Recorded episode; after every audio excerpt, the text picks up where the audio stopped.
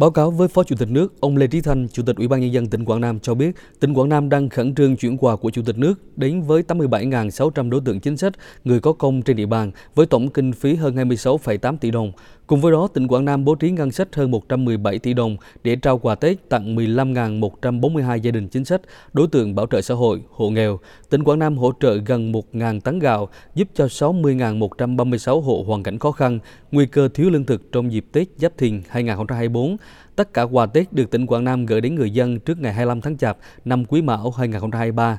Phó Chủ tịch nước Võ Thị Ánh Xuân biểu dương những nỗ lực vượt khó của tỉnh Quảng Nam trong phát triển kinh tế xã hội. Theo Phó Chủ tịch nước, tỉnh Quảng Nam là mảnh đất chịu nhiều hy sinh mất mát lớn trong chiến tranh. Nơi đây có hơn sáu mươi lăm nghìn anh hùng liệt sĩ, mười lăm nghìn ba trăm ba mươi chín bà mẹ Việt Nam anh hùng và bốn mươi lăm nghìn năm trăm đối tượng chính sách. Ở thời điểm tái lập tỉnh Quảng Nam năm một nghìn chín trăm chín mươi bảy, từ một trong những tỉnh nghèo của cả nước thường xuyên chịu ảnh hưởng bởi thiên tai, bão lũ, tỉnh Quảng Nam đã phát huy ý chí vượt khó, không cam chịu đói nghèo của mảnh đất giàu truyền thống cách mạng để vươn lên, đạt được nhiều thành tựu nổi bật trong phát triển kinh tế xã hội. Các cấp ủy Đảng, chính quyền tỉnh Quảng Nam luôn dành sự quan tâm tốt trong công tác an sinh xã hội, chăm lo gia đình chính sách. Phó Chủ tịch nước Võ Thị Ánh Xuân đề nghị tỉnh Quảng Nam cần nỗ lực nâng cao thu nhập bình quân đầu người, có nhiều chính sách quan tâm đến đời sống người dân miền núi, vùng sâu, vùng xa, khu vực thường xuyên bị ảnh hưởng bởi thiên tai và vùng căn cứ cách mạng.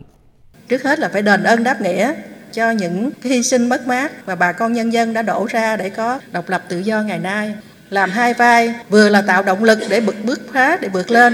nhưng mà vừa là phải lo cho dân, trả cái nghĩa ân tình đối với nhân dân trong các cuộc kháng chiến giành độc lập dân tộc.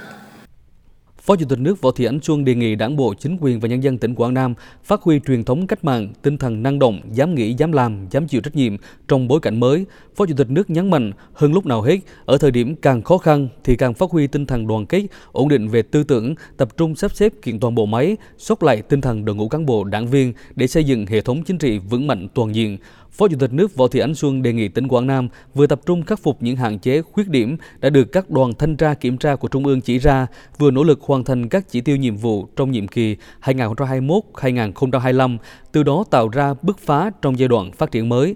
Dịp này, Phó Chủ tịch nước Võ Thị Ánh Xuân trao bảng tượng trưng tặng tỉnh Quảng Nam xây dựng mười căn nhà tình nghĩa, tổng trị giá năm trăm triệu đồng, trao hai trăm suất quà Tết tặng gia đình chính sách và hộ nghèo tại tỉnh Quảng Nam, tặng hai trăm suất quà Tết giúp công nhân hoàn cảnh khó khăn và hai trăm triệu đồng giúp trẻ em có hoàn cảnh khó khăn tại tỉnh Quảng Nam. Phó Chủ tịch nước Võ Thị Ánh Xuân và đoàn công tác đến Giang Hoa, Giang Hương tại nghĩa trang liệt sĩ tỉnh Quảng Nam và tượng đài mẹ Việt Nam anh hùng tại thành phố Tam Kỳ.